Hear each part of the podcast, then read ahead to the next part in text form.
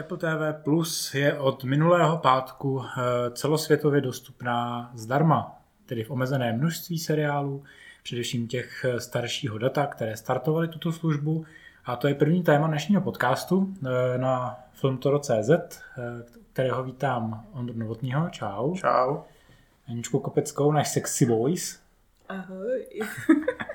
A Marka Pilara. Čau Marku. Ahojte. No co na to říkáte na tuhle tu zprávu, že Apple uh, zpřístupnil část svého obsahu zdarma. Ta nabídka není moc uh, zrovna široká, chybějí tam ty velké tituly jako Morning Show nebo C. Tam hlavně docela dost dětských pořadů a z těch dospěláckých je tam především Servant od eh, M. Night Shyamalana, For All Mankind, který vypráví o tom, co by se stalo, kdyby Sověti se dostali na měsíc první. A pak je tam Dickinson, Zadie Stanfield. Je tam něco, co vás zaujalo, co byste se podívali zdarma? Uh, u mě asi ten Dickinson vedie, protože já jsem ho začal pozerať, keď jsme natáčali náš prvý podcast a z tej prvotnej štartovacej ponuky ma to jediné chytilo, ale vlastně jako po druhej, tretej časti som uprednostil iné seriály na iných službách, čiže som sa k tomu nikdy nevrátil a celkovo som sa nevrátil k tomu Apple TV. Ja len by som chcel ešte k tej špecifikácii mm, tej, tej akcie Apple dodať, že je to jedna z mála služieb, ktorá uh, túto akciu tý, tejto osmičky voľných seriálov vypustila celosvetovo. Čiže nie je to len regionálne obmedzené ako napríklad také HBO, čo sa vlastne aj viaceré naše weby chytali že eh, dáva HBO zdarmo obsah s tým, že vlastne to bolo obmedzené na, iba v Amerike. Čiže, čiže to, to, to by som chcel Apple v, to, v tomto smere pochváliť, ale vážně jako z té ponuky asi nič nie je pre mňa. Na druhou stranu, za co bych ji určitě nepochválil, je trošku zmatečnost eh, toho samotného webu. Já jsem to rozebíral v článku, takže buď vám ho nalinkujeme, eh, nebo si ho prostě najděte na webu. Rozebíral jsem tam, že ten web je poměrně nepřehledný, Eh, tlačítka tam dost eh, výrazně vyzývají k předplatnému, který teda stojí 139 korun a samozřejmě vám odemkne ten celý katalog, ale jinak za mě bych z těch seriálů, které jsou dostupní online, tak ty dětský typu Helpster, Snoopy ve vesmíru, byť Snoopy je fajn, eh, bych doporučil spíš Dickinson. A já se teda rozhodně těším na Servant od M. Night který jsem furt neviděl a který tak trošku motivuje i téma toho dnešního podcastu, to velký téma, Eh, ve kterém budeme řešit filmy, které jsme neviděli, ale hrozně dlouho bychom chtěli vidět a trošku se stydíme za to, že jsme je stále neviděli. Takže především klasiky nebo případně kultovní filmy a další žánrovky, který by měl vidět asi každý filmový znalec, za které se úspěšně vydáváme. Já by som ještě k tomu Apple dodal, tak čo mě zarazilo, nebyla ani ta neprehľadnosť alebo to predplatenie na každom kroku, ale skôr to, že ještě aj k tým 8 titulom si musí človek zadať kreditku a vlastne sa zaregistrovať, čiže uh, som veľmi rád, že natáčame tento podcast, pretože budem musieť si to zrušiť, aby mi omylou nestiahlo o týždeň peniaze. No, to je ten základní problém, který jsme vlastně měli, když jsme tu službu testovali na začátku, že ten vklad té karty je poměrně dost komplikovaný a celkově to prostředí je i dost nepříjemný vůči uživatelům, kteří nemají Apple produkty, ale myslím si, že zrovna minimálně za ten Dickinson, eh, případně ten Servant to docela stojí. Uh, Aničko, ty máš něco, co bys doporučila? Já bych doporučila Dickinsona, to je tak všechno, takže to už bylo řečeno. Tak jo, posuneme se dál, necháme Apple eh, daleko za náma a začneme se přiznávat k tomu, co jsme v životě neviděli a občas se tváříme, že jsme viděli. Chcete někdo začít? Tak já to teda odpálím. Já jsem toho neviděl mraky, co bych teda asi vidět měl ale nebudu tady mluvit o něčem, co jako všichni znají, typu ne, neuplatný, který jsem teda neviděl nikdy komplet, ani Carlitovy cesty, byť jsem teda hrál GTA Vice City, kde ta jedna postava je inspirovaná snad Seanem Penem z toho, z té Carlitovy cesty. Ale jako první řeknu klasickou, až trošku erotickou klasiku Barbarellu, což je film z roku 68, eh, francouzsko, italsko, západo-německo, americký, který natočil tehdejší manžel Brigitte Bardot Roger Vadem, významný to francouzský režisér své doby, který je považovaný za takového toho největšího sexistu ve filmovém průmyslu ve 20. století, který jakože ve svém filmu hrál hodně na tu nahotu a nebo ve svých filmech hrál hodně na tu nahotu a obsazoval právě tyhle ty tehdejší asi největší sex symboly stříbrného plátna. No a ten film je podle komiksu, který já jsem si teda dneska přečet a abych parafrázoval Tomáše Hanáka ze Hřmění divadla Sklep, tu knihu jsem si vzal Dámy prominou na záchod a po pár stránkách jsem byl teda rád, že jsem si ji vzal zrovna tam, ten komiks za nic nestál. Ale tak nějak jako mám, byť ho teda kresl Kaja Saudek v našich končinách, ale tak nějak od toho filmu mám větší očekávání, protože jsem viděl ze stejného roku na motivy různých povídek takovou antologii, podivuhodné příběhy, kterou natočil teda ten Vadem ještě s dalšíma třema režisérama a kde teda hráli jak Jane Fonda, která hraje hlavní roli v té Barbarele, tak Brigitte Bardot. A jako svým pojetím se mi hlavně ta Vademova povídka, ve které byla eh, právě, právě jeho tehdejší žena Brigitte Bardot, eh, hlavní postava, kterou si řezal Alan Dillon Rákoskou, nějak i líbila. A takový ten důraz na, na to erotično a na takový jak to jako říct, takový to, co tehdy se postupně tak nějak do toho filmu jakože dostávalo, tam byl zajímavě pojatý. Takže vidět prostě v Barbarele v roce 40 tisíc po Kristu, jak Duren Duren, padouch toho filmu, který postupně propůjčil svoje jméno i slavný popový kapele, že jo. E, a vidět, vidět potom takový ty e, legendární scény, které jsem vždycky viděl nemůžu se je nějak spojit s tím filmem a sice jak tam třeba mají tu vodnici a v obrovskou a v té vodnici se válí chlap a oni říkají, že hulej esenci muže, tak to mě jako fakt nějak i láká tohle. Takže to je můj velký asi nedostatek a Barbarella je aktuálně dokonce dabovaná i s titulkama, je dostupná na HBO Go, případně pokud nedisponujete touhletou nezrovna moc kvalitní aktuálně obrazem, no i když nejenom aktuálně, že jo, indy, eh, streamovací službou, tak je dostupná ještě na Amazonu Prime logicky tady, vzhledem k tomu, že lokalizace zrovna není silnou stránkou Amazonu, tak tam je jenom anglicky s anglickýma titulkama. Očkrtávám si povinnou urážku HBO v tomhle podcastu a rovnou dodávám, že Barbaru jsem taky neviděl a, a chtěl jsem jí hrozně dlouho vidět jenom proto, když jsem slyšel, že se tam souloží s andělama. Se slepejma andělama ještě dodejme ale úplně nevím, jestli to doženu. Ale možná, jako když je to na HBO, tak možná to zvážím. No. Každopádně rovnou převezmu štafetu a vytáhnu uh, z zásoby jeden ze svých velkých restů a absolutně nechápu, že jsem ten film furt neviděl a jsem fakt jako asi idiot, protože ten film mám dokonce 6 let doma na Blu-ray, to ještě z času, když fyzické média byly in a streamovací služby byly v plenkách. Tak jsem si pořídil Apocalypse Now, neboli pravděpodobně nejslavnější film eh, Francise Forda Coppola, když vynecháme kmotry. A je to velký válečný biják, je to biják o hrůzách války, ve kterým hraje extrémně obézní eh, Marlon Brando, který ho museli schovat do stínu místnosti, protože byl tak strašně vepřovitý, že eh, prostě by to vypadalo hrozně trapně. A je to o tom, jak na vás válka působí, jak vám dokáže zdeformovat vaši mysl, a rozhodně to není hezké pokoukání a jsem rád, že vám to říkám jako člověk, který ten film neviděl.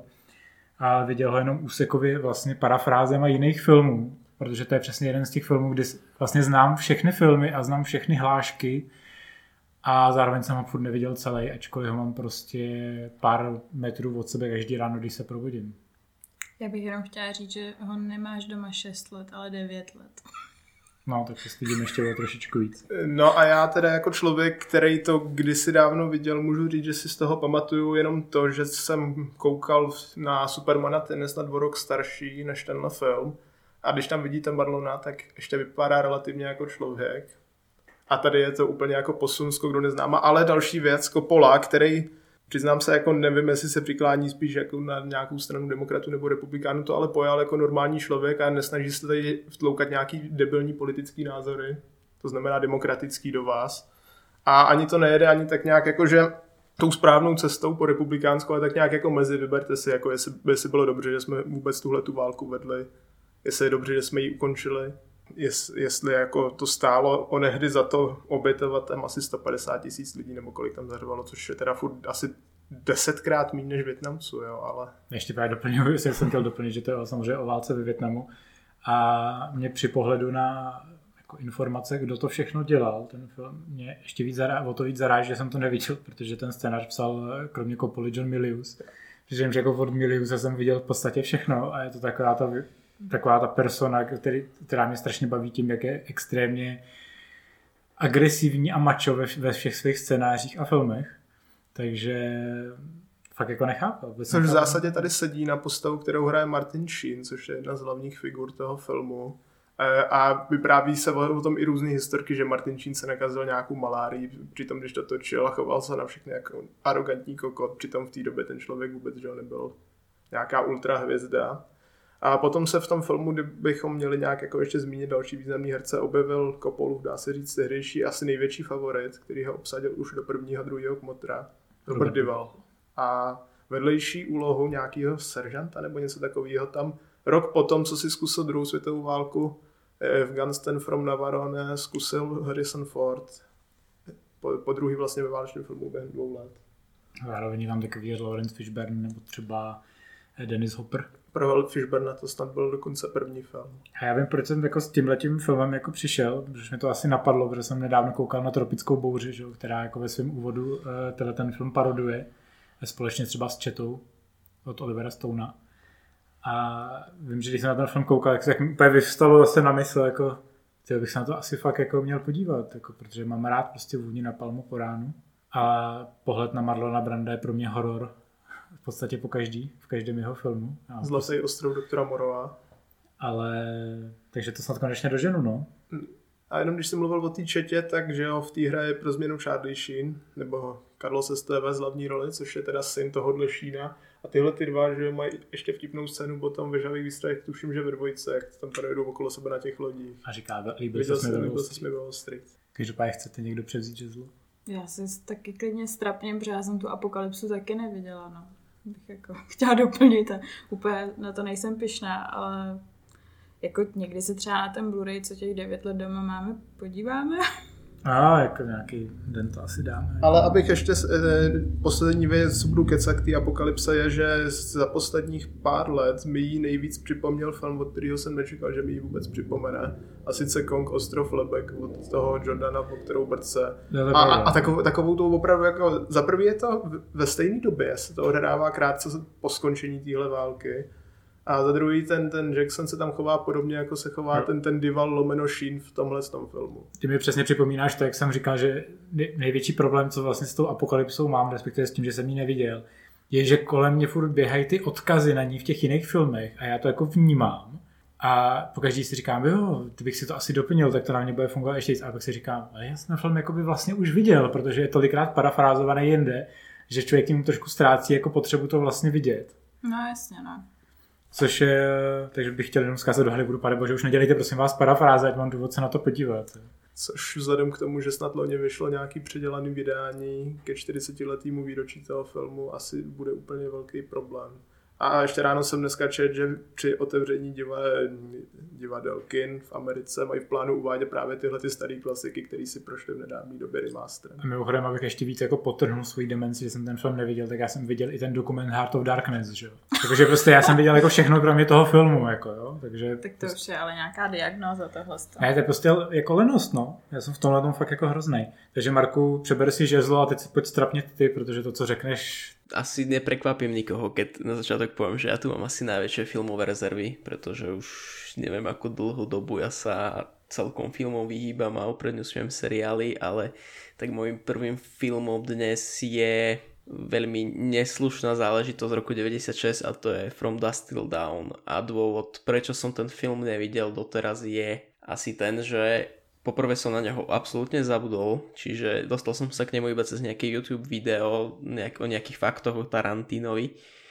A druhý dôvod vlastne je, že keď som bol mladší a bratia mali akurát vtedy tendenciu sledovať tie upírske záležitosti, ako je presne From the Still Down alebo Bladeovky, tak ja som bol vždy posielaný z miestnosti vonku a to ani, ani kvôli tomu násiliu, ale skôr kvôli tej vulgarite. Čiže môjim filmom je From Dust Till Down, je to film od Roberta Rodrigueza, extrémneho sympatiaka z môjho uhla pohľadu a hlavnú úlohu tam hraje George Clooney a Quentin Tarantino, ktorí sú vlastne bratia a vlastne jeden z nich je podľa toho, čo si pamätám, tak nejaký úchyl alebo niečo také a celé sa to nesie v tom, v tom kontexte eh, nočného života veľmi, veľmi neslušného, kedy vlastne je tam nejaký kňaz, ktorý, ktorý schádza z cesty a je tam strašne veľa sexu, strašne veľa nadávok a a osobne od toho očakávam dosť podobný zážitok ako napríklad od filmu Desperado, ktorý vyšiel rok predtým, ktorý je tiež taký over the top akčný a, a hlavne je, sú tam ne, neustále nejaké legendárne až, až priam kultové hlášky, ako napríklad tá scéna z toho baru, kde Tarantino hovorí vtip. Čiže niečo také by som očakal vlastne od toho From Dust Till Down a keďže som zistil, že je to, myslím si, že teraz na HBO Go, tak vlastne už asi týždeň sa k tomu prikladám. No. Ale teď si podle mě jako všichni posluchači i vy jako budete myslet, že jsem fakt jako idiot, jo. Ale mě si tě Marku úplně připomněl, že eh, právě od soumraku do světu je další film, který jsem si koupil na Blu-ray asi 6 let zpátky. Ve speciální edici, kde jsou dokonce ty panáky je filmový. ty panáky. A já jsem to furt nerozbalil. Ale jako ten film jsem viděl kdysi dávno, jsem ho viděl na VHS, mám takový pocit ještě. To je jako jeden z takových těch filmů, který podle mě formoval mládí jako spousty lidí z mojí jako generace dnešních třicátníků. Eh, především ho formoval zadeček Salmi Hayek. Kterou jsem tenkrát jako, fakt jako velmi obdivoval. Ale to se mi na tom filmu eh, líbí především je, že on má ten dokonalý twist v té polovině. Že vlastně co se rýsuje jako taková vlastně docela uvolněná komedie o dvou zlodějíčcích a o dvou drsňácích, tak se najednou přerodí do toho velkého akčního jako maglajzu což je, je mimochodem jedna z věcí, který má Quentin Tarantino docela malíku jako scenárista. Je to, vlastně se to opakuje ve spoustě jeho filmů, kdy strašně dlouho eh, si takzvaně honí svůj scenaristický út a pak to všechno nechá postřílet. Tak to, tohle, ten film to úplně dokonale naplňuje, ale myslím si, že Robert Rodriguez je výrazně zdatnější akční režisér a, předev, a pro mě třeba jako zábavnější, i přesto, že je třeba povrchnější než třeba Tarantino a obecně vnímaný jako ten horší z těch dvou. Ale já mám... Což podle mě teda jako není. Já si myslím, že horší scénář je stále lepší hmm, režisér. Hmm. Tarantina si myslím ten přesný opak. S tím by se asi nějaký dalo souhlasit. Aničko, jsi viděla od Sumraku do úsvitu. Já jsem to neviděla. Já jsem musím přiznat, že jsem to neviděla. Já mám jako v Rodriguezovi docela jako...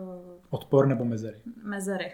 od, od, odpor ne, ten pán je mi sympatický a docela bych si dala jeho breakfast burrita, ale jako mám, mám tam prostě mezery, no, ale tak asi prostě to znamená, že prostě nepatřím ke generaci třicátníků, aspoň, Takže tak uf, aspoň nějaká pozitivní zpráva. Nicméně jako já jsem z toho filmu viděla samozřejmě nějaký jako kousky prostě na YouTube, zahlídla v televizi a tak dále a nějak prostě jsem se k tomu jako celku nedostala, nevím. Ale dobrý, že jsi připomněl, že ten film máme doma, tak se na něj třeba podívám. To já úplně nevím, jestli tu edici chceme rozbalit, to pak ztratí jako jo, hodnotu. Jako. To je pravda. Každopádně úplně, já si myslím, že to není moc překvapivé. Já si myslím, že spousta lidí jakoby tvýho věku, který jsou ještě po 30, to ten film třeba neviděl, že to je takový ten film, který když tě jako mine v té době, kdy je trošičku jako in, tak uh, už se k tomu člověk docela těžko vrací. A já jsem teďka v jedné diskuzi uh, na filmovém serveru nejmenovaném konkurenčním uh, četl něco jako Toto je z roku 96, na to koukat nebudu, to je příliš starý. To Aha. bylo u nás. No, je to, to já jsem četl to jinde. Bylo to u nás. Jeden, u nás to jeden, jeden chlapeček nám napsal do Filmtoru do komentářů, tím toho zdravím, jméno si nepamatuju, že je ročník 98 a že na filmy, které jsou starší než on, se zásadně koukat nebude. Tak to je nějaký jiný. Já jsem četl i takový, jako že nekouká nic, co je starší než roku 90. OK, bye.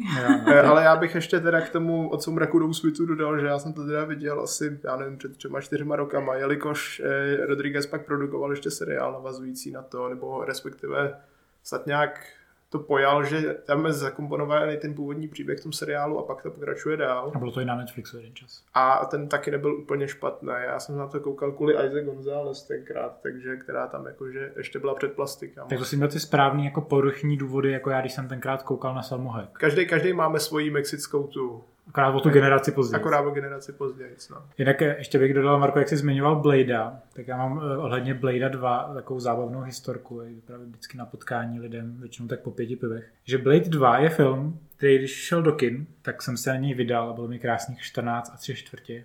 Asi tak za dva měsíce mi mělo být 15 let, když bych se na ten film jako oficiálně dostal.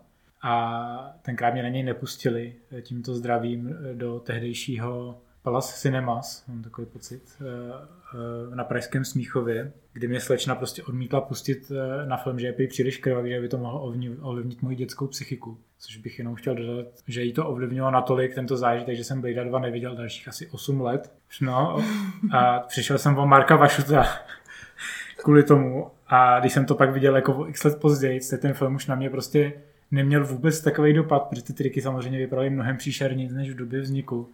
Takže bych chtěl tímto poděkovat dané slečně, již jméno si nepamatuje, mi to upřímně dost jedno. Eh, že mi jako vlastně zkazila ten zážitek, že kdyby mi bylo těch 14, tak podle mě by to pro mě byl ten film roku. A když jsem to potom viděl o těch x let později, tak už to prostě bylo takový jakože hmm, a užil jsem si to jenom s vynikajícím audiokomentářem Guillermo del Toro. Mimochodem fakt vynikající audiokomentář, eh, ve kterém říká, že když tam jsou ty trikový souboje mezi Bladem a upírama před eh, obřím, obří sérií reflektorů, a vypadá to totálně z prdele, ale jakože fakt totálně. Tak Guillermo del Toro sám říká, že to vypadá z prdele. Že to prý byl omyl. Mně se z toho nejvíc líbí, když Karl Krenen v podání Karla Rodina poprvé přijde na scénu a vypráví tam to, jak se upíři anatomicky liší od lidí. On má Karel, on má Karel Rodon, Rodon vůbec jako ve všech uh, filmech Guillermo del Toro jako super nástupy. Já když jsem teďka nedávno viděl Hellboy, tak uh, se mi taky došlo, že Karel Roden ne všude hraje úplně skvěle ale všechno hraje takovým tím hrozně nadřazeným uh, jako arcilotorovským dialektem. Grigory Rasputin, myslíš? No. A je to takový jako docela bizarní jako sledovat jako zpětně, když už člověku jako není těch 15. No tak tím jsme si krátce odbehli do komiksu. Ančko, vytáhni něco, vytáhni něco, ať nekradeš jenom moje filmy. Já jsem neviděla film Piano. Já taky nedal. docela jako jedno, ale prostě to, sice k tomu nemám žádný úplně super povídání a docela mě fascinuje, jak o těch filmech, který jste neviděli, dokážete jako mluvit, protože já o Piano vím všeho všudy to, že to je film z roku 93. Někdo tam v něm hraje zřejmě na piano, natočila ho Jane Campion a uh, vím, že za něj Anna Paquin dostala Oscara a měla k tomu strašně rostomilý projev v roce 94. A taky mám ten film vyspoilerovaný, takže asi proto jsem ho neviděla, protože nevím, prostě ve škole jsme to asi probírali na něčem. A... Což se obávám, že si řekla, že je asi jako třikrát víc informací, než jako ví běžný člověk o filmu Piano. Já vím, že tam hraje okay. Holly Hunter a dostala za to taky Oscar. Jo, jo, jo. Předtím, Holly i Anna. Předtím, než dostala moč před sebe. Od Jesseho Eisenberga. Ne, fuj. Já jsem piano taky neviděl, no. To je jeden z takových těch filmů, kdy jako vím, že ten film existuje, ale asi ho nikdy neuvidím, protože to taková ta Oscarovka zapadlá časem, takže ji objevím tak za 20 let podobně jako svět. Já k tomu piano mám možná historku. Já si pamatuju, že jsem se hrozně těšil tenkrát na TV Nova, že budou dávat konečně ten film s tím židovským pianistou juchu, hu, hu, hu, a ono to bylo nakonec tohle piano a ne pianista. Chtěl si radši Adriana Brodyho. Chtěl jsem radši Adriana Brodyho. chyba splést si filmy piano a pianista, ano.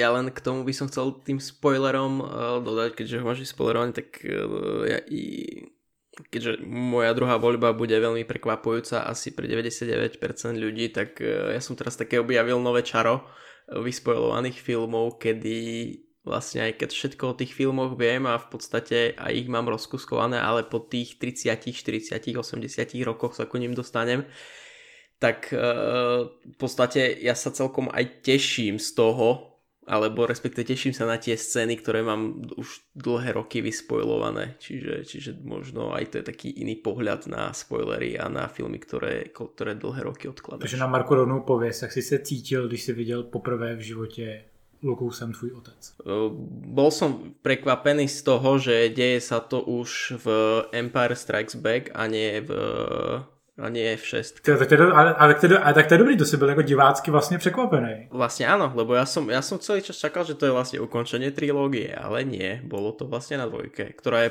respektive, e, bolo to v Imperium Strat, e, Vracia úder, čo je podľa mňa z tých prvých troch filmov najlepší film, neviem, trojka, vždy hovorím trojka, myslím vlastne šestku, e, tak vlastne tá ma asi najmenej bavila z tej pôvodnej trilógie. No a vlastne, keďže už tuto nemám medzeru, tak vlastne ďalšia moja medzera je prekvelová trilógia, ktorá, na ktorú ja osobne sa teším, aj keď vlastne o všetkých viem, že ne, nedosahuje kvality tej pôvodnej, ale neviem prečo mne tie uh, filmy z roku okolo 2000 plus minus, neviem ako vychádzali, tak vlastne u mňa nejako odrážajú ten, uh, tie moje tínedžerské, vlastne ne, vtedy som nebol tínedžer, ale tak tie také uh, tú dobu, keď hralo uh, v rádiách Sam 41 a Blink, išli vlastne prci prci komedie a vlastne nejako sa mi to zlieva aj s tým s tým, s tou prekvelovou trilógiou 1, 2, 3 Star Wars. Možno aj preto, že v Tony Hawk's Pro Skater hre sa dalo hrať za Darth Maula, no. Já bych jenom dodal k té šestce Star Wars, aby si posluchači přehráli, případně jestli mají tu možnost tu finální scénu, tu Endor Celebration a sledovali ji fakt do detailu. Je to úžasný divácký zážitek, ze kterého vám vyjde, že nejvíc pozitivní postava všech dob je Lando Calrissian. Předtím, než chce rejpovat mladé děvčata. Předtím, než chce rejpovat mladá děvčata Neví ve filmu, který neexistuje snad ani. Ale to je tak úžasná jakože scéna, po který nemůžu říct, že by ten film byl z těch tří nejslabší. Není. To je prostě na stejný úrovni zhruba tak a... Ono celkovo podľa mňa tie tri filmy sú na rovnakej úrovni, hej, ako som spomínal, tak ja som v podstate, keď si to zoberiem re, re, mm, retrospektívne, tak ja som tie filmy videl, len nikdy som ich proste nevidel 120 minút v kuse od začiatku do konca. Čiže ja som presne tie, tie scény poznal, len som ich tak nevedel pozaradzovať a to sa mi to som sa vlastne tak z toho tešil, že konečne viem, čo kde patrí, kde je aká hláška. A keď som vlastne som si ich pozrel cez sviatky každý deň jeden, jeden diel, tak neviem, ne, ja som sa osobne najviac moje meritko zaujmu, znamená koľko som pozeral do telefonu, tak najviac som pozeral do telefonu pri trojke, o, pri šestke. Tak, jako asi docela chápu. E, já se teda moc netajím tím, že pro mě ta epizoda 4 ten jeden z nejzásadnějších filmů vůbec. Je to podle mě jako nejlepší díl Star Wars do dneška, protože to je hlavně jako čistá pohádka a když si člověk odmyslí celou tu ságu, tak vlastně by to velmi dobře fungovalo jako samostatný film. E, o tom, jak mladý chlapec vyrazí na dobrodružství s čarodějem, zachrání princeznu a pošlou zlého čaroděje do hajzlu. Vlastně to potvrzuje všechny ty principy transmediality, že jo, tenhle ten film. To ten to klasický Heroes Journey prostě od Josepha Campbella. A pak samozřejmě Imperium vrací úder je dobrý, ale mě na něm vždycky jako vadilo, že prostě nemá, ten, nemá to finále. Jako, že, ten, že ten konec, že je, vlastně, že je prostě otevřený, což je pro mě stejný problém i třeba u Pána prstenů, že ačkoliv mi třeba dvě věže přijdou super ve své epochálnosti na konci, tak eh, stejně prostě to nemá začátek a konec. Takže to jako samostatný film Dvě věže jsou úplně střihlý, že jo, ten konec jako hrozně rychlej. No. no. Možno si to dovolím porovnať, neviem, či teraz nedostanem hejda alebo niečo také, tak možno vlastne tie dva sekvely porovnať, tak oba filmy mi prídu ako jedna veľká akčná scéna natiahnutá na dve hodiny. Aspoň ja to tak beriem a takisto beriem aj Empire Strikes Back.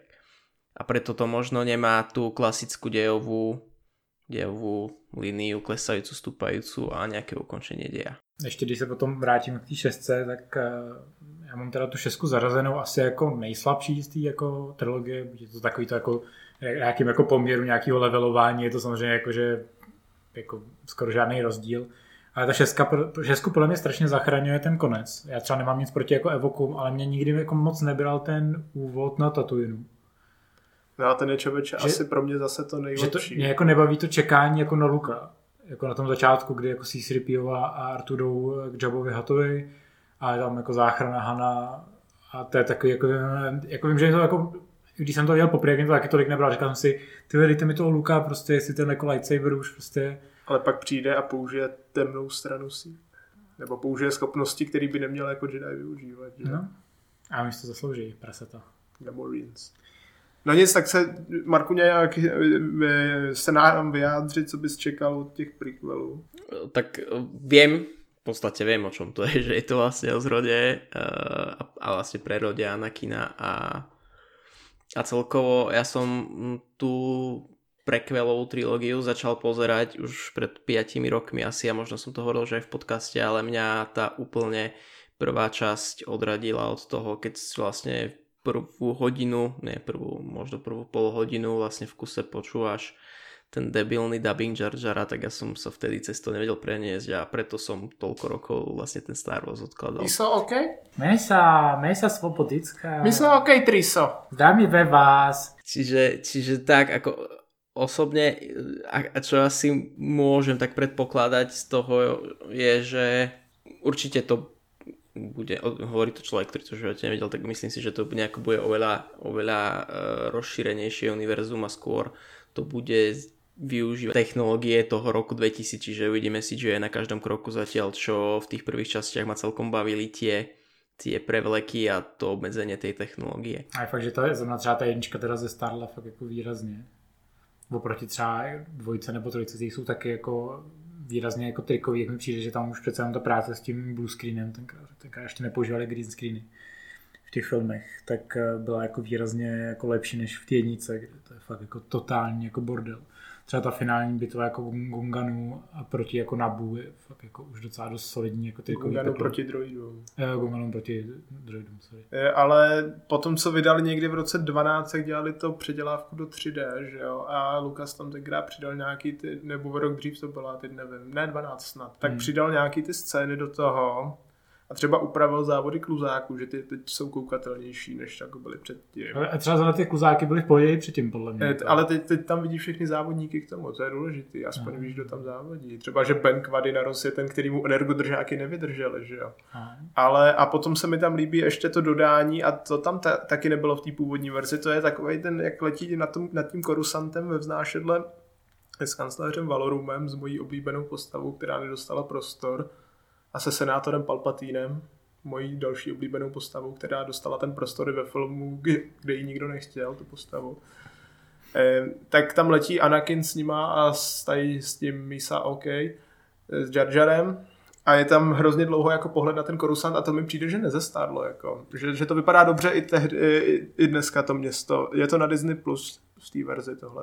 Jo, oni, no, oni celkově, jako ty, já myslím, že třeba ty velké celky na ty planety jsou hrozně v pohodě, jako pořád tam, tam jsou větší problémy, když jakmile se dostaneš na takový ty jako polocelky, polodetaily a v těch dalších, potom těch sequelech to hrozně bije do očí, když se podíváš na ty klony, které jsou že všichni digitální, vys, že jo, koudy a No koudy tam v jednom momentu, že jo, digitální není, když tam je tam Morris nová hlava. Oni jsou pokaždé, když si nasadí no, jako no, helmu, no, že jo. jenom když mají přelbu. A je to fakt jako dost bolestivý pokoukání, když se dneska podíváte na Clone Wars, že jo, animovaný, tak tam vypadají ty, tam vypadají ty klony jako líp, než vypadají v těch filmech, yeah. protože tam je to jako fakt jak, tak, tak, jako do očí bící, že jsou to prostě digitální triky, že fakt jako nic moc jako říct. No, jako já mám ty filmy furt rád, protože furt je to jako lepší než ta sequelová trilogie ve všech ohledech, ale... Tak my jsme ty lidi, kteří je měli rádi snad už, když vyšli, že jo? Já měl takovou tu fázi, jako kdy, když jsem byl malý, tak se mi to strašně líbilo, když jsem byl na epizodě 2 uh, eh, a sociálně sám, koupil jsem si velký popcorn a pití se jsem si do poslední řady. To jsem ještě seděl v poslední řadě.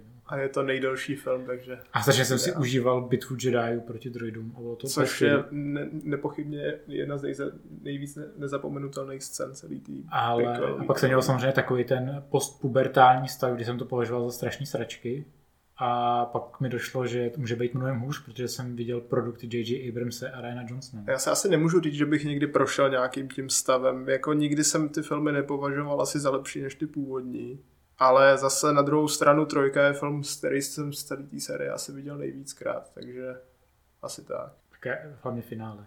No, no paradoxně, paradoxně mě na té trojce to je taky zajímavý. Mě na ní nejvíc baví za prvý ten úvod, který doufám teď uvidíme v Clone Wars části bitvu na Korusantu, a která je mimochodem úplně super jako ve starých Clone Wars od Gendy Tartakovskyho, pokud jste neviděli dohnat.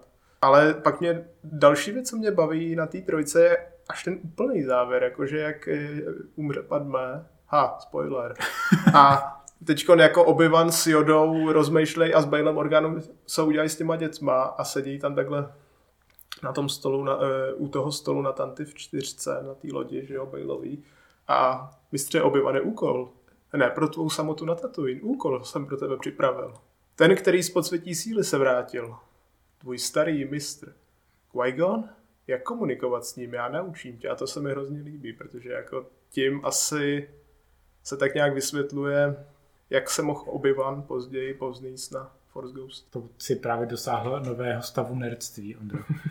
Uh, takže rovnou navaž nějakým jiným filmem. Pojďme do druhé světové války, když už jsme byli v té větnamské. Eh, já jsem dlouho, dlouho zvažoval, že se podívám na nějaký pořádný válečný filmy.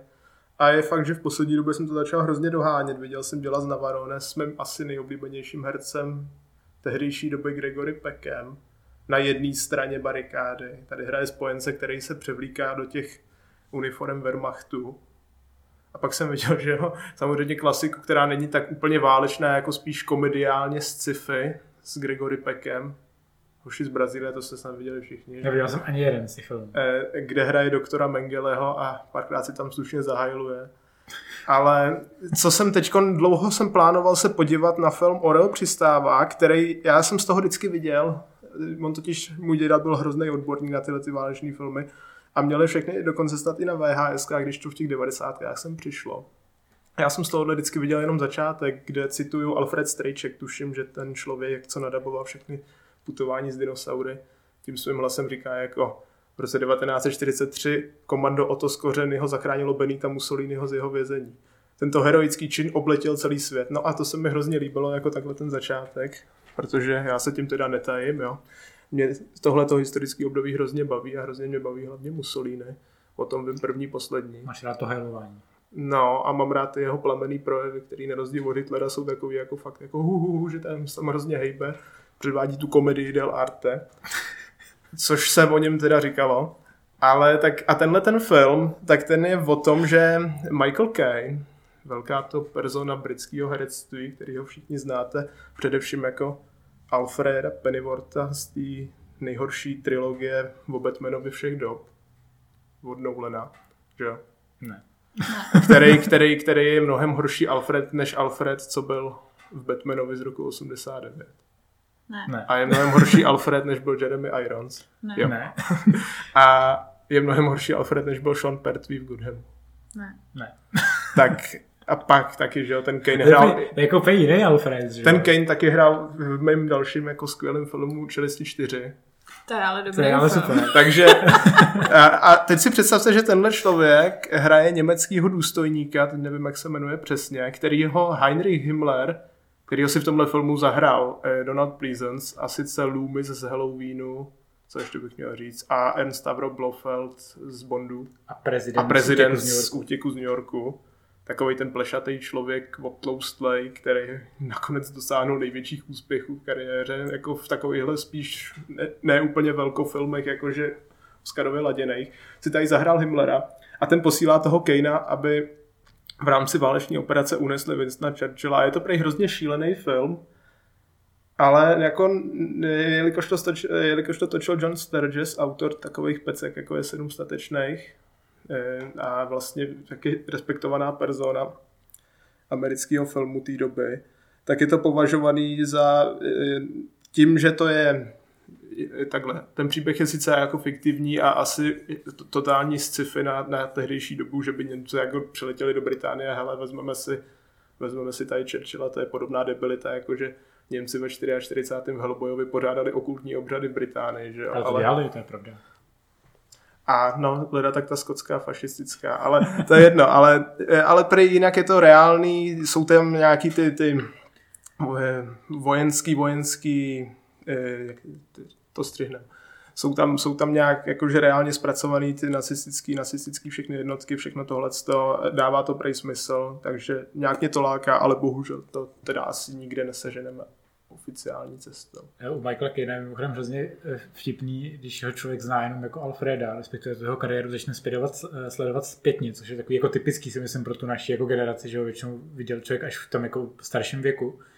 A pak se začneš jako vracet k těm jeho starším filmům vlastně vidíš, že hrál v těch jako šílených, jako kolikrát jako akčních Bčkách, romano thrillerech. Já ho mám třeba strašně rád jako v Dostaňte Cartera. V té původní verzi samozřejmě kde je podle mě jako úplně skvělý, ale bylo strašně jako divný sledovat, uh, jak byl člověk jako zvyklý, jak už hraje ten seniorní věk a hraje takový ty klidný rácovský role, především v těch Nolanovkách, že, Nolan ho zásadně obsazuje do tyhle ty jako mentorský role, vis uh, Prestige nebo uh, Počátek, kde má takovou teda mini roličku. No ale ve všech jeho filmech, dokonce i v tom Dunkerku je snad slyšet, ne v nějakém tom Jo. hlášení. Je všude. Tak eh, pro mě to pak bylo hrozně jako zvláštní, ale prostě Michael Caine se jako netají tím, že má prostě tyhle ty žánrovky rád. Eh, Vy třeba eh, jeho poslední počin, který točil v Čechách, jmenuje se to Jan Žižka a bude to nepochybně úplně stej- stejný Bčko, jako když točil Dostaňte Cartera. Nebo Čalisti 4. Nebo Čelisti 4. Uvidíme, jestli bude Jana Žižka litovat víc než Čelisti 4, který jsou aktuálně pro jeho nejméně oblíbený film, který ho fakt lituje. to je paradox, ten člověk snad vyhrál Oscara, že tenkrát a ne, nepřišel si ho vyzvednout, protože natáčel Čelisti 4. A tomu se prostě říká karma. Každopádně převezmu žezlo a přiznám se k tomu, že jsem neviděl 12 opic od Terryho Gilliama, což je sci-fi, který je teďka takový docela aktuální, když si vezmeme situaci ohledně koronaviru. Eh, Vypráví to totiž o budoucnosti, ve které zbytky lidstva přežívají také po té, co se rozšířil virus. A tam Brad Pitt, je to jedna z těch velkých prvních eh, rolí vážných Brada Pitta, kde už nebyl považovaný jenom za takového toho krasavce. Je tam samozřejmě Bruce Willis eh, v takový té své nejlepší, abych řekl, jako formě. Je to polovina devadesátek, takže eh, po smrtonosných pastech vlastně na výši. Do toho Madeline Stowe, Christopher Plummer, David Morse, prostě jako fakt vybraná skupinka lidí a Terry Gilliam samozřejmě v době, kdy měl fakt velmi dobře našlápnuto, než začal extrémně trpět tím, že mu nikdo nechtěl dávat peníze na jeho filmy.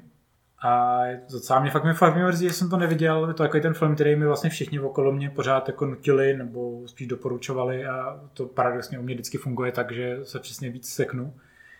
A vynechal jsem vlastně ten, i tu televizní, ten televizní seriál, který vzniknul na základě toho námětu, protože jsem si to nechtěl, respektive spoilerovat, jakoby to téma tím seriálem. Chtěl jsem se nejdřív podívat na ten film a to jsem si řekl asi tak někdy čtyři roky zpátky a do dneška jsem to neviděl. Takže to je takový asi můj jako jeden z těch velkých restů, který mě fakt mrzí, protože mám hrozně rád Gilliama a především atmosféru a to vizuální zpracování těch jeho filmů. No a já musím říct, že teda jsem na tom úplně stejně, taky jsem to neviděl, taky mi to všichni vnucujou a nějak se mi to zašklivilo tím, že mi to všichni vnucujou. Což se stalo i u dalšího Gilliamova filmu, ale to je Brazil, to je snad, bude se to starší, že jo? Hmm.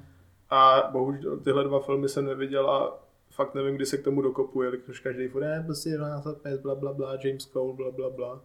Se radši poslechnu Jamesa Cole. Teda. Ja, len mám také dve priznania k tomuto filmu. Prvý je, že keď som bol mladší, tak strašne som si to mýlil a myslel som si, že to videl som a každému som to odporúčal, pretože ja si, keďže to vyšlo v tej podobnej dobe, ja som si to strašne milil s piatým elementom, keďže v jednom bol Willis a v druhom bol Willis a jedno je sci-fi, druhé je sci-fi. A druhé také menšie moje priznanie je, že takisto mám strašný problém sa priložiť k tomuto filmu, pretože mne keď to kamož ešte na strednej na intraku odporúčal, tak tá zápletka vždy, vždy mi hovoril o tej, uh, o tej časti zo spočiatku filmu, keď je vlastne zatvorený do toho blázinca a to mne to prišlo vtedy mega, že asi si to pozriem, len keď som si začal zisťovať informácie k tomuto filmu a zistil som, že je tam nejaké cestovanie časom a zachrana ľudstva a iné aspekty, tak vlastne vždy som od 12 opic dal nejako, nejako ruky preč, čiže a tiež nejako ten film sa neviem k nemu dostať a osobne ma ani nejako neláka. Já jsem rád, že na Filmtonu nedělám žebříčky e, oblíbených sci-fi filmů a podobně, protože tím, že jsi zmínil pátý element, tak e, to bych se rovnou přiznal, že to je další film, který jsem neviděl. A je to prostě tím, že moje okolí to absolutně miluje a adoruje. A prostě pro mě to vždycky znamená, jako, že já prostě vím, že bych to měl jako vidět a prostě vím, že to si to užiju a že prostě Gary Oldman v té svojí jako šílený šarži bude samozřejmě úplně top, stejně jako Mila Jovovič ve velmi skromném úboru, ale já prostě jako prostě mi nedoporučujte filmy, jako, protože já na to pak prostě nekoukám. Což něco dodal Ondro. Zrovna pátý element jsem teda viděl asi tisíckrát. Já jsem viděl části. Já si do dneška třeba a... pamatuju ukázky z kinoboxu, jak to furt jako točili do kolečka. A, do, a dobrý, nemůžu, nemůžu jako proti tomu vůbec nic říct.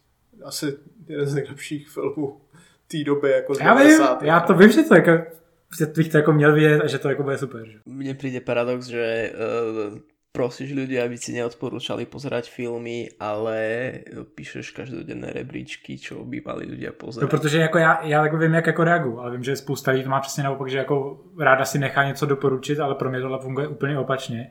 A mám takový pocit, že to je zakořenění v mý hlavě jako v období, kdy jsem byl malý a máma mi neustále nutila jakoby věci, které měla ráda. Jo, což jakoby chtěla třeba, abych jako v deseti letech koukal na tanec z vlky, nebo mi třeba tak jako pět let v rámci puberty jako nutila k motra, eh, nebo posledního Mohikána, tyhle ty jako své oblíbené filmy, které jako hrozně žrala a měla je prostě nahraný na VHSC. Jenomže v tom je jako ten plot twist, že moje máma měla taky ráda Angeliku a taky koukala na, skoro na každý jako bullshit, který dávali jako v televizi, takže uh, jakoby to, že mi jako doporučovala vlastně tyhle ty věci, pro mě jako znamenalo, moje máma ale nemá vkus na filmy. Takže jsem byl jako bloklej tím, že vlastně pokud mi ona něco doporučuje, tak to velmi pravděpodobně nebude tak dobrý, jak tvrdí. A podle mě to jako ovlivnilo moje dětské myšlení, kterým jako, zacho, jako se zachovalo i do dospělosti. No. Hmm, to já mám podobně akorát s tím prozrazováním spoilerů takhle. Já prozradím lidem spoilery na potkání, protože když mi táta poprvé pouštěl Vinetu poslední výstřel, tak by před tím filmem řekl, hele, on v tom umře Vinetu. A jako od té doby jsem zvyklý takhle jako napřed někomu něco říct. Takže pokaždé, když, když se s někým sejdeš, tak mu řekneš, dobrý den, Vinetu umře? No. To by bylo super, kdybys to dělal. Každé... A on neumře, že jo, protože pak je ten skvělý film Vinetu se vrací s Jurajem Kukurou jako záporákem a tam je ukázáno, že neumřel jsou zvraty. Ničko, chceš dodat nějaký další film? Já jsem dneska zjistila, že jsem toho neviděla fakt hodně, když jsem si jako dělala rešerši tady k tomuhle podcastu. Běž vyjmenovat třeba. Já to můžu třeba vyjmenovat a pak, pak prostě na mě můžete přijít a odebrat mi oba diplomy z filmové vědy, protože se za to docela jako stydím za nějaký ty věci. No. 9000 patronů. Aspoň tři třeba. Aspoň tři, dobře. Tak já mám docela velký mezery třeba v Oliveru Stoneovi. Neviděla jsem Chatu, neviděla jsem JFK, neviděla jsem Salvador. A... To jsou všechny filmy, které máme doma, víš? Já vím, A narozen 4. července. Neviděla jsem narozen 4. července. Taky a doma. taky jsem neviděla takový normální zabijáky. To je to Natural Born Killers, to se tak překládá, jo? Hmm. Mm-hmm. Scénář Quentin Tarantino. Jo, a to je, to je zrovna jako něco, co se mi totálně nelíbí. Tak já jsem neviděl. A jako další filmy od Olivera Stone jsem viděla a líbí se mi a tak vlastně nevím, proč jsem tyhle neviděla. Prostě asi na ně nedozrál čas, nebo naopak přezrál čas. Před třeba takový normální zabijáci předpokládám, že by se mi to třeba strašně líbilo třeba před deseti rokama, mm. ale nějakým způsobem mám pocit, že už mě to tak nezasáhne, tudíž to není moje první volba, když uh, sahám po novém filmu nějakým, na, na který jdu koukat. Přitom není tam Juliette Lewis? A je tam ještě Juliette Lewis, takže já fakt nevím, proč jsem to neviděla. Protože mám fakt hodně ráda Juliette Lewis jako herečku i jako zpěvačku, takže nevím, divný. Já jsem tam měl s těma takovýma normálníma zabijákama problém v tom, že pro mě je Juliette Lewis asi navždycky tou malou holkou z misu hrůzy a no. Tady se přesto nedokážeš přenést. Takže se přesto jak nedokážu hmm. přenést, že tady už je větší. Já mám, eh, jako, ani nemám tak problém jako s, s takovými normálníma zabijákama, já mám s nimi, s nimi spojený jako určitý výjev, Uh, že to je samozřejmě film, když jsem byl taky hrozně malý, nebo jako jsem byl jako prostě na základce, když ten film jako byl ve videopůjčovnách. A já si prostě do dneška pamatuju ten plagát, protože ten plagát je no, strašně jako výrazný. A já si pamatuju, jak jsem vždycky do té videopůjčovny jako šel a viděl jsem tam ty plagáty prostě, byly tam ty VHSky vyskládaný a byly tam takhle pověsený ty jako vysačky, které jsem si měl vzít, že donést tomu pultíku, aby mi dali tu kazetu. A já jsem vždycky jako šel a jako ten desetiletý chlapec jsem eh, se koukal po těch kazetách a říkal jsem si, hm, to vypadá jako fakt dobře. No a pak jsem si šáhnul pro ty Power Rangers film, že prostě jsem Nebo Mortal Kombat. A nebo Mortal Kombat, který jsem měl, to bylo celé vtipný, to tenkrát ještě ty jako nebyly rozjetý počítače. Takže si jako um, ta půjčovnice, že to tenkrát byla jako pěkná děvčica za pultíkem, tak si dělala jako čárky do těch knížek. Vždycky tam bylo to vaše jméno a vy jste si, a oni vám udělali čárek, čárku jako k, to, k tomu filmu, který jste si půjčovali. A nejvíc čárek jsem měl samozřejmě u Mortal Kombatu, který tam jsem měl podle mě asi tak třeba 45. A k tomu mi rodiče vždycky říkali, když mi dali jako peníze na víkend, ať si jdu teda počít nějakou tu vhs než zjistili, že jsem si zase půjčil Mortal Kombat, tak říkali pak každý týden, tady máš peníze na tu vhs a ne, že si zase půjčíš ten Mortal Kombat. Co myslíte, že jsem udělal? Hmm. Sorry, no. Nečekané. Uh, každopádně ještě bych možná se mohl přiznat k tomu, že ačkoliv teďka začíná být teplo venku, tak eh, se docela chystám, že si konečně pustím eh, depresivní vánoční film Život je krásný. A to především proto, že jsem teďka začal koukat na Batman Animated Series od Paula Diniho. Což je mimochodem seriál, kde se poprvé objevily takové postavy, jako je třeba Harley Quinn. A mojí už teďka oblíbenou epizodu, kterou jsem viděl, je Christmas with the Joker, eh, což je parádní epizoda, ve který eh, Joker uteče z Arkham Asylum eh, na vánočně ozdobeném stromku, který je ale raketa. A jestli se nepletu, tak Hamill tady zpívá tu písničku, ty rolničky, rolničky yep. předělaný právě do Batmana. Přesně tak. Což je neuvěřitelně krásný, protože poslouchá člověka s nejlepším asi hlasem všech dob, jak dabuje postavu, která rovná se von, kdy se zahrabat Heath Ledgere, i ty, Joaquine. A jako prostě pak bojuje ještě proti tomu Conroyovi a navzájem se tam hláškujou, boží. Proč vlastně mi to připomnělo, život je krásný, že samozřejmě Robin, který se tam taky objevuje na úvodu té epizody, říká Batmanovi, že jako až se vrátí zpátky, takže si konečně pustí život je krásný. Přičemž eh, Batman to komentuje slovy, to jsem neviděl a ten název mě vždycky odpuzoval. Tak eh, to mi přišlo dokonale výstižný a docela se jako s Batmanem, že ten název je pro mě jako problém, protože život podle mě není moc krásný občas. No, ale to se tam v tom filmu právě řeší a ty si se říkáš, že to je depresivní, aniž bys to viděla, ale většina je ten... Proč mi všichni říkají, že to je depresivní? Většina lidí ten film považuje za strašně pozitivní, ale já jsem depresivní člověk a považuji ho za depresivní, protože... Já jsem z něj viděl části a přišlo mi to strašně smutný. A já si pamatuju, že furt mi všichni říkali, že koukají na život je krásný a jak je to dobrý, tak já jsem se podíval na tohle a oni mysleli ten z Roberta Benny. to je taky plot twist. Ale jo, jo, byl dobrý. ten Oba dva byli dobrý. Ale život je krásný s Robertem Beninem je výrazně pozitivní. No to bych řekl, že jo. Jako přijde o trochu. film o, jako z koncentračního tábora pozitivnější než film o člověku, který má prostě jako deprese a... No přijde mi rozhodně pozitivnější eh, než jiný film Roberta Beniniho Pinocchio. No, který z nich? Že jo, teď hrál Jepeta v Pinokiovi a předtím hrál toho Pinokia. Já mám toho, ten, ten, Jo, no ten, tak to jo, to každopádně. Ten, který má taky pocit dostal zlatou malinu. Ten, loň, ten loňský, ten byl dobrý, kde hrál toho Jepeta. Jo, to co no. Tak a máš tam ještě něco? já, ježiš, já tady Jsem tě přerušil mám, nic, tak sorry. Já tady toho mám tolik, že prostě, že to bychom tady byli do zítřka, ale... Máme ještě na jeden, fil, na jeden film místo. Tak nějaký vyber. Ještě na jeden film? Tak já jsem třeba neviděla satanský tango. Ale to asi nikdo, protože ten film má asi 8 hodin. no, tak rovnou se můžeme bavit o satanském tangu nebo o show, což jsou No, show já jsem filmy. taky neviděla, jako desetihodinový dokument o holokaustu, ještě bohužel jako jsem neměla tu čest, ačkoliv bych se na to třeba podívat chtěla, tak jsem to zatím prostě nedala. No, tak se můžeme podívat na to a pak se můžeme podívat třeba na intoleranci. Třeba. Uh, já se ještě můžu například přiznat, že jsem neviděla Nebe nad Berlínem. To Ale je zrovna super film. Viděla jsem Město andělů, takže uh, another movie ruined uh, pro mě, protože už se na to pravděpodobně nikdy nepodívám. A hlavně mám tu verzi s Nicolasem Cagem a McRyan docela dost ráda. No, no. Takže, takže tvý hlavě je to prostě there, done Sorry. Já se strašně omlouvám. Mně tak nějak jako přijdou oba dva ty filmy v pohodě. Já jsem rád v jednom no, je Bruno, Bruno Gans, v jednom je Hitler a ve druhém je tady jako ten, Bruno jak se jmenoval.